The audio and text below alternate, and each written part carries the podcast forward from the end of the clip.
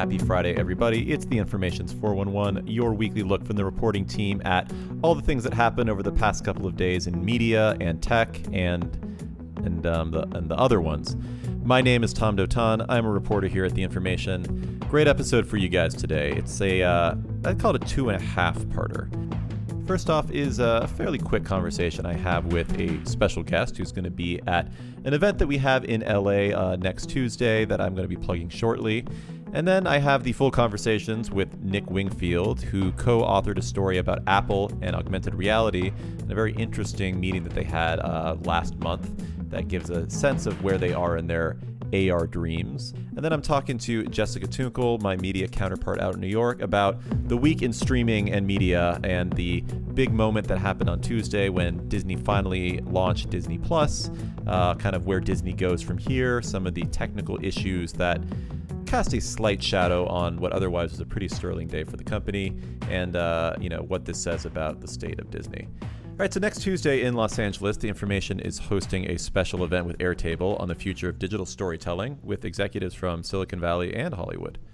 We're convening 50 executives involved in film, television, digital, and technology to talk about what is working in the business and also changes from shifts in the business model to how companies handle creating and customizing content for so many different platforms.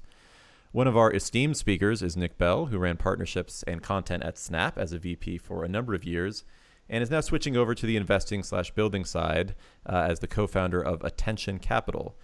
We thought we'd have him on today to do some rapid fire questions about what is ahead in media and uh, what's going on in the coming year plus. All right, Nick, how's it going? I'm well, Tom. How are you? Excellent, thank you. Uh, that does not count as one of your rapid fire questions. Just uh, wanted to check in. All right, you ready? I'm ready to go. All right. What would you say is the most overhyped trend in media right now? I think one of the most overhyped trends in media right now is SVOD. It's the thing that's taking up my news feed every time I, I, look at it. It's the thing that everyone's discussing. It's the thing that everyone's asking and talking about when you go to dinner parties. So yeah, I would have to say the most overhyped thing right now is SVOD. All right, SVOD overhyped. What is the most underhyped trend in media right now? So the most overhyped thing is SVOD. The most underhyped thing I think is AVOD. I think, you know, if you look at the amount of great content that is available, um, you know, as both library content and content that is being produced on a daily basis, I think, you know, AVOD provides a huge opportunity. And I think, um, you know, consumers are going to make the shift away from, you know, their cable bundle, which was once, I think, almost re- regarded as a utility, towards free content which is available, uh, you know, en masse and is, is also available to serve uh, and super serve niches. So, you know, if I'm interested in fly fishing, I can go online now and I can find uh, a huge wealth of free content um, that I don't have to pay for that is available on demand and super serves whatever I'm specifically interested in.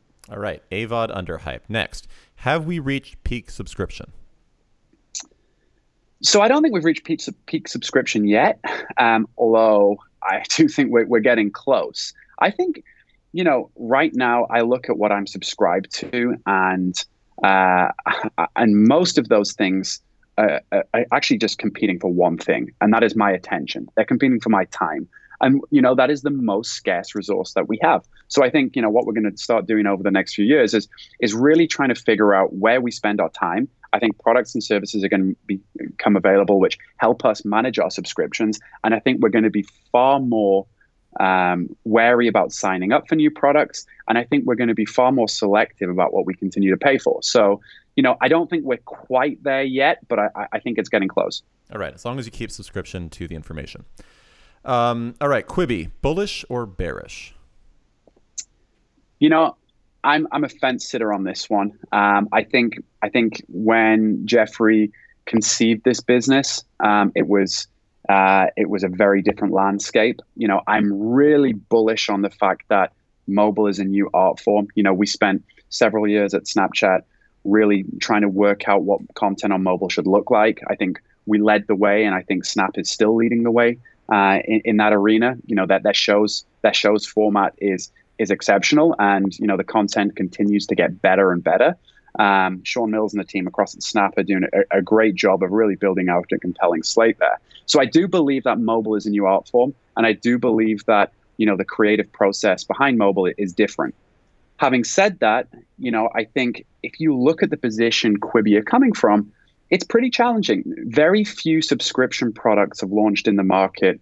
Um, in, in certainly in the audiovisual kind of marketplace without a real library of content. You know, if you think about Spotify or any of the music products, there is a huge, huge library of content that they could tap into. If you think about Netflix or you think about, you know, any of the other subscription uh, services in, in, in the uh, in the video world, then again they were able to lean on pre-existing libraries. You know, if Jeffrey is to and Quibi to stay true to their word, then they are going to create this mobile content from the ground up, which means that they have to create hits from day one. And I think, you know, the the production time, the lead time on creating content is is not overnight when it comes to great quality content like the the content Quibi are, are talking about producing. And therefore, they launch on day one, they get a bunch of data back, and then they have to start making programming decisions and decisions about you know what they greenlight going forwards and and what works and what doesn't very very quickly. Unfortunately, there is a lead time to create that content. So you know if they get it right out of the gate, then it's going to be a huge success.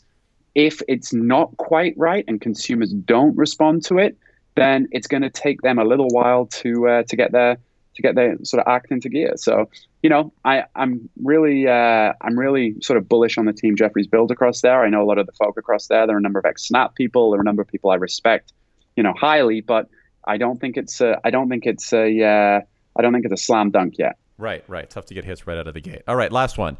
Apple and Amazon. Are they still making TV shows three years from now? You know, I think if my balance sheet looked like Apple or Amazon, I would continue to produce content. I think content becomes a differentiator. Um, I think the reason uh, it makes sense for an Amazon or an Apple or a Roku is because they are so far up the stack. They are they are the hardware and the you know the interface that consumers are dealing with. So I think it makes a ton of sense. It gives them a point of differentiation, and you know why not? They, they can afford to do it. I think it's a it's a small cost, and if it if it helps shed their brand in a positive light and helps you know win or retain a few a few extra customers, it, it's very worthwhile. All right, there you go. Thanks, Nick. Uh, so the information and Airtable are really looking forward to this event next week.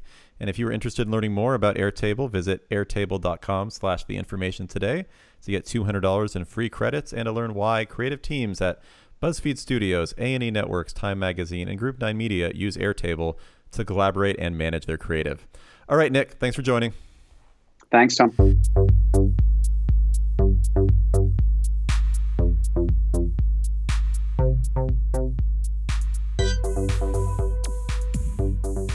All right, Nick. So you, Wayne, and Alex reported a, uh, a pretty big story that we published on Monday that looked at Apple's augmented reality project, a kind of unusual meeting that happened uh, recently, and a new timeline that lays out kind of what they're thinking about its, its release date. So why don't we start off with the meeting, though? What what was this meeting all about, and what was discussed in it?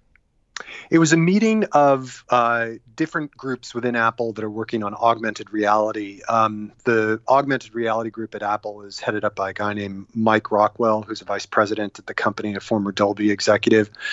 And uh, he assembled uh, his group and other teams to talk about their product roadmap. It was in the Steve Jobs Theater at Apple, which is a thousand seat uh, capacity theater and apparently was full. We are told. Um, and this is so, the place where they announce new iPhones and things like that. I mean, this is a, a large venue, uh, not usually reserved for company meetings, right?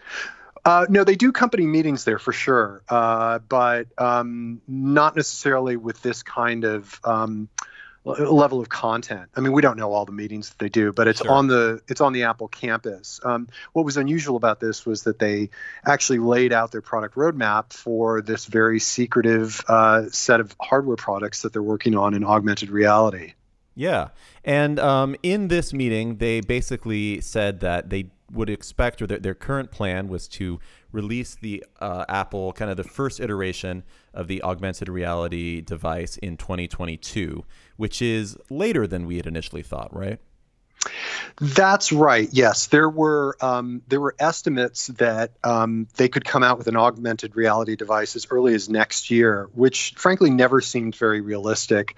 Uh, I should say that these are two you know quite different products. The initial headset that uh, we're saying they told people would come out in 2022 is kind of an augmented reality, virtual reality hybrid. Uh, it it would be kind of a form factor similar to the Oculus Quest, something that you could use VR with, and also an augmented reality. Uh, and then the later product that we're saying they told people uh, will come out in 2023 are lightweight glasses uh, that are really focused entirely on AR. Yeah. So, so um, before we get to the specifics about uh, you know these these devices and what we think they could mean, uh, this meeting itself is is a bit kind of unusual, right? I mean, you don't frequently have meetings discussing secretive products happening in large spaces. I mean, is there? Uh, what do you think was the thinking behind that? Well, you know, it's mostly speculation on my part but um, there was uh, there were media and analyst reports out there, as I said before, uh, suggesting that next year is when um, their first AR products would come out. We know that that was not the case. That uh, that these products are scheduled for a couple and three years uh, out from from next year. So my speculation is that Apple, you know, uh, told such an unusually large group of people about this, partly to allay uh, or, or, rather answer questions that people internally might have had about this uh, about this project. Um, you know, they're they're a fairly siloed company. They don't usually lay out timelines uh, to such a large group uh, at the company, uh, primarily for secrecy reasons. They don't want sure. it to leak. So the natural conclusion, I think, to come from them telling such a large group of people is they didn't really you know they wouldn't really have minded that it it got it got out because you know there was this sort of belief in the marketplace uh, that they were going to come out sooner. Now the other thing is. Um, everybody's expect is wondering what Apple's going to do in the AR category, and there are lots of other companies that are working on AR uh, related projects. I mean, Snap, uh, Magic Leap, a smaller company, and Facebook is probably the biggest one. So Apple coming out and and kind of uh, you know telling uh, not minding that this would this would leak out through such a large meeting could have the effect of basically making people wait for their product. Right, um, right. It's like a statement without making a statement. It would be strange for them to go out there and publicly discuss a timeline of an unreleased product, especially if it were to be delayed again or be delayed at all. Um, and and so this kind of serves their purpose potentially. I know we're speculating here, but it could serve their purpose without kind of being forthright about it. Possibly, yes. Yeah. Okay, so, so let's get to the devices too. So, you know, there have been augmented reality like things out there. Magic Leap has its developers kit, and, you know, that's a whole other, you know, can of worms, uh, what's going on with them. And then Snap has, has been working on some stuff. And, you know, there have been kind of startups here and there that have taken stabs at augmented reality. No one's really cracked it. Of course, Microsoft and the HoloLens, that's uh, another item. So, I mean, what is the hope that Apple can achieve with both this 2022 uh, device and then the kind of later more ambitious one? Well, in the case of the 2022 device, it's it's a little puzzling because I think it's fair to say uh, virtual reality products have not managed to break out beyond a niche market. The Oculus Quest, the latest uh, VR headset from Oculus, is doing okay, but I think with fairly limited expectations uh, at Facebook for what it could achieve in terms of sales. So it's a little less clear to me with that product uh, w- what the end goal is. Uh, the idea of of combining AR features with virtual reality. And to be clear, by that we mean there'll be cameras on the front of this headset that will allow you to basically see through into the physical environment around you, mm-hmm. and then you know kind of insert digital imagery over that. You know, if it is anything like a Hololens or a uh, or an Oculus Quest, it's not something that you will probably wear out in public. Um, it's really hard to imagine that that would be the case because it's kind of a bulkier product. Yeah. The glasses, though, are much more interesting. Um, the idea uh, behind you know a wearable like that is that this is something that could be useful to you throughout the day. Uh, and, you know, it's still to be answered exactly how it could be useful, but people have talked about giving you 3D uh, mapping instructions. So instead of having to look down at your phone when you're biking or walking or whatever, uh, the Apple glasses of the future would just sort of insert, you know, arrows where you need to turn. Uh, it might give you you know, some kind of uh, facial or uh, object uh, recognition uh, built into the glasses, um, which would be connected to the phone and the cloud. So that's the kind of stuff that it could do. And the bigger picture here is that phone sales, uh, as most people know, are slowing. Um, it's a uh, it's, it's Apple's biggest market, the iPhone, uh, its biggest business, and they're interested in inventing whatever comes next. And so is Facebook, incidentally, and I'm sure some of the other tech companies. Um, so they really need to invest in this category, and, and long term uh, maybe 10 years, maybe longer, it's possible that glasses or something like it could replace the phone. Right, right. And and other companies are attempting the same thing too. And, you know, I, have spent some time reporting on augmented reality as it relates to Snap, and, and you guys have some details in there about kind of where Snap is in, in their progress. Um, do you think it's really realistic, though, in the time you spent reporting this story out, that you know we are on the precipice of true augmented reality breakthrough, or is Apple, you know, just kind of trying to plant some sort of flag early on in hopes that maybe a decade from now uh, this can be something. I, I, you know, I will say on the record, I'm very skeptical that we're at least uh, you know 10 years away from it. But uh, I'd be interested to hear what you're what you what you've gathered. Well, I think uh, I think it's fair to say that skepticism is is merited here, uh, not just because existing VR and AR products have not sold well, but there's just so much that right. needs to happen in terms of technology and content before and optics. I mean, uh, it's, it's, a whole different world. Yeah, exactly. I mean, the engineering challenges are, are huge. You have to have a battery that lasts, you know, if not all day, close to it. You need to, you can't have computers on these devices that are heating up and you know making you uncomfortable and then you know you have this issue of like do people really want face computers? I mean right. they google glass was kind of its own thing. It was a really crude version of augmented reality. Some people would say not ar at all. But you know it kind of gave you limited functions and then you had to put this thing on your face. And it it really i think as a fashion or design statement it really uh, failed. So Apple, which obviously has very high standards for um, design, things, yeah, um, is you know it's just very interesting to me that they are investing so heavily in what it seems like a very risky category that could be many many years away. So i don't i don't really know. I mean like ar so far has been pitched mainly at the corporate market. Uh, that's what microsoft's doing with hololens. It costs i think $3500 you can use it for engineering and cad and med, um, uh, medical applications and so on but Apple will not do that. They do not create products that are purely for vertical markets like um, uh, you know, like the enterprise market. So, whatever they're going to do is going to be held to, you know, far higher standards in terms of consumer ease of use and um, and comfort and so on. So, uh, and I I just don't see how those problems get fixed by 2022. But what we're told is that this idea that it could one day replace the phone is much further out like it, that it could take a decade so right. possible possibly in that time frame um, you know these these issues could get worked out yeah uh, certainly that's what they're hoping um, all right nick excellent story thanks so much for joining you bet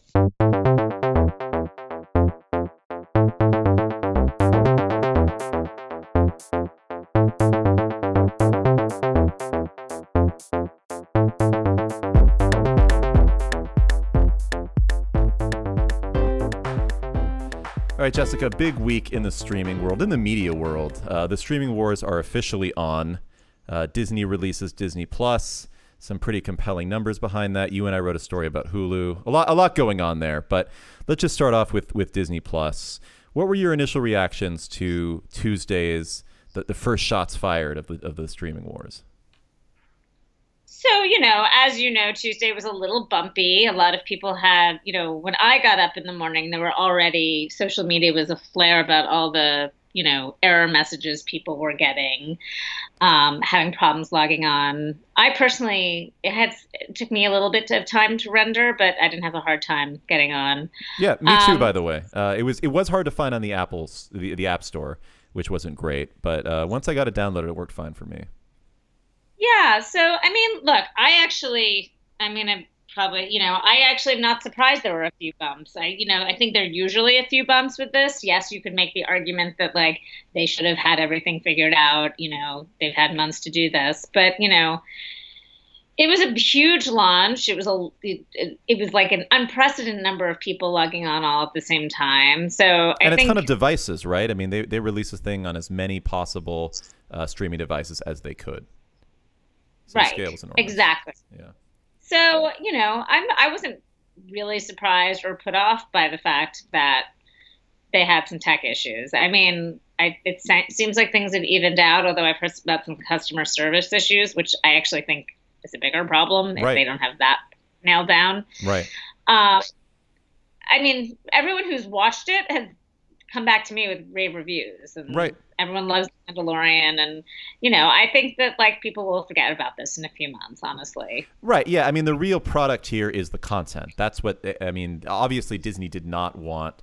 this to go wrong in any way, and they, and they spent heavily in you know buying BAMTech to make sure they had top class streaming technology, and and you know they tested this thing in the Netherlands. But but by and large, right. I mean, like the killer feature of this thing is is the fact that they have the entire Disney library or close to it, and, and all these Avengers, uh, sorry, and all these Marvel movies and things like that. And and I imagine that's the thing that's going to keep people subscribing. And you know, you as someone with some kids, I imagine that is something that will keep you a subscriber if you were to remain one. Yeah, I mean, absolutely. And, uh, you know, what I do find interesting is like, to your point, like, it was hard to find on the Apple Store. Like, I haven't gotten my offer from Verizon yet about signing up for it for free. Like, I think that, like, there will be, there's still room for them to push some of this marketing. I mean, I think when it's, you know, easier to find in the Apple menu, in the iTunes menu, and the fact when Verizon actually starts promoting it, um, you're going to even see more of that. I, I personally think some of that was intentional because they saw that there was going to be so much demand on the first day. Right, right. And uh, and of the criticism that I've heard, and I should also in this part plug the story that you, Kevin McLaughlin, and I published earlier, which said that inside Disney, one of the culprits that they were pointing to was AWS, uh, which wasn't able to kind of scale up its servers fast enough to, uh, to to deal with the demand. I'm sure, by the way, there are a multitude of things going in there, so it's really more of a working theory than you know an absolute blame. But uh, but yes, I mean like this was something that Disney wanted to be as big as possible. They they marketed so heavily. They struck this Verizon deal, and in the end, they got 10 million subs. I mean that is that's real numbers. That's something that they absolutely can take pride in as having been successful in the end, right? Yeah, I think that even if every one of those users is getting it for free, which I don't think is the case, that's a huge number. Um, I mean, the, you know, there, no one's had that number on the first day. I mean, that puts them right in fourth place automatically. Immediately, of one day. Yeah. So yeah, I don't think you can discount that number and be like, oh well, we don't know what's in that number. I mean, to be, yeah, we don't know what that number will look like six months from now.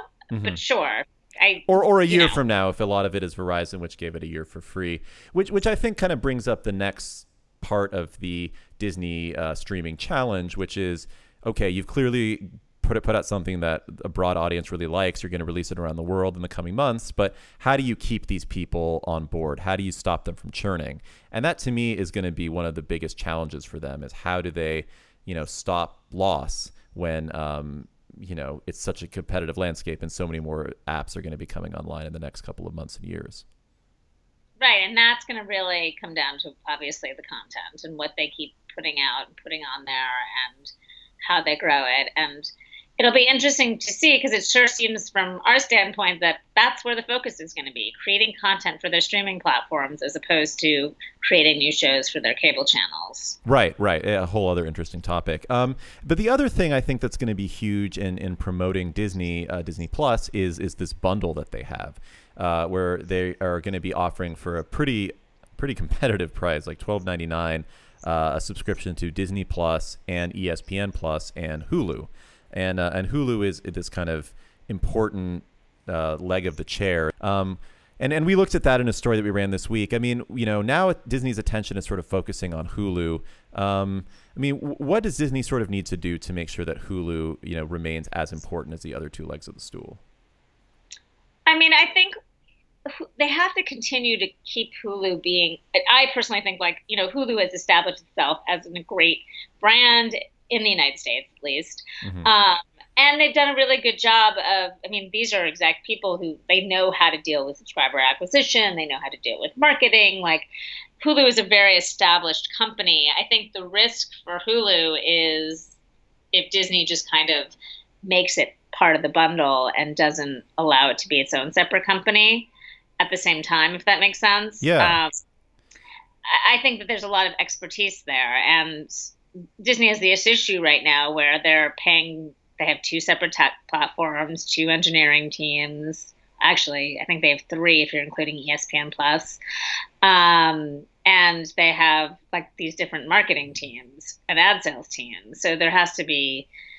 They have to kind of decide what they're going to do there. Are they? How are they going to consolidate these things with also making Hulu part of this bundle? Yeah, and there's also kind of interesting things for them to work out internally w- with regard to Hulu, like how do they manage all the various creative executives that they have involved with it. You know, FX we hear is now going to be a huge part of, of Hulu, and uh, and John Landgraf, the head of FX, is going to have a major role in it. Hulu has its own originals people. Dana Walden at Disney is overseeing all of it, so it's a lot of stuff to manage. But in the end, I mean, and tell me if you agree with me here, like Hulu is a really important property that they have here. I mean, it already has almost 30 million subscribers. Like this is going to be a whole other task and adventure for them to try to to try to make right.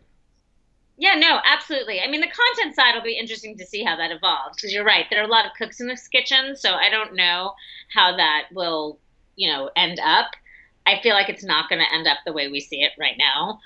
Um, I, I do wonder what Landgraf's role will be longer term, if it will be something bigger, um, as would Dana Walden's, I wonder. Um, but the other thing to remember is like Hulu's also going international, as we reported. You know, like they are. I mean, that's been reported, but Hulu's going to be going into Latin America.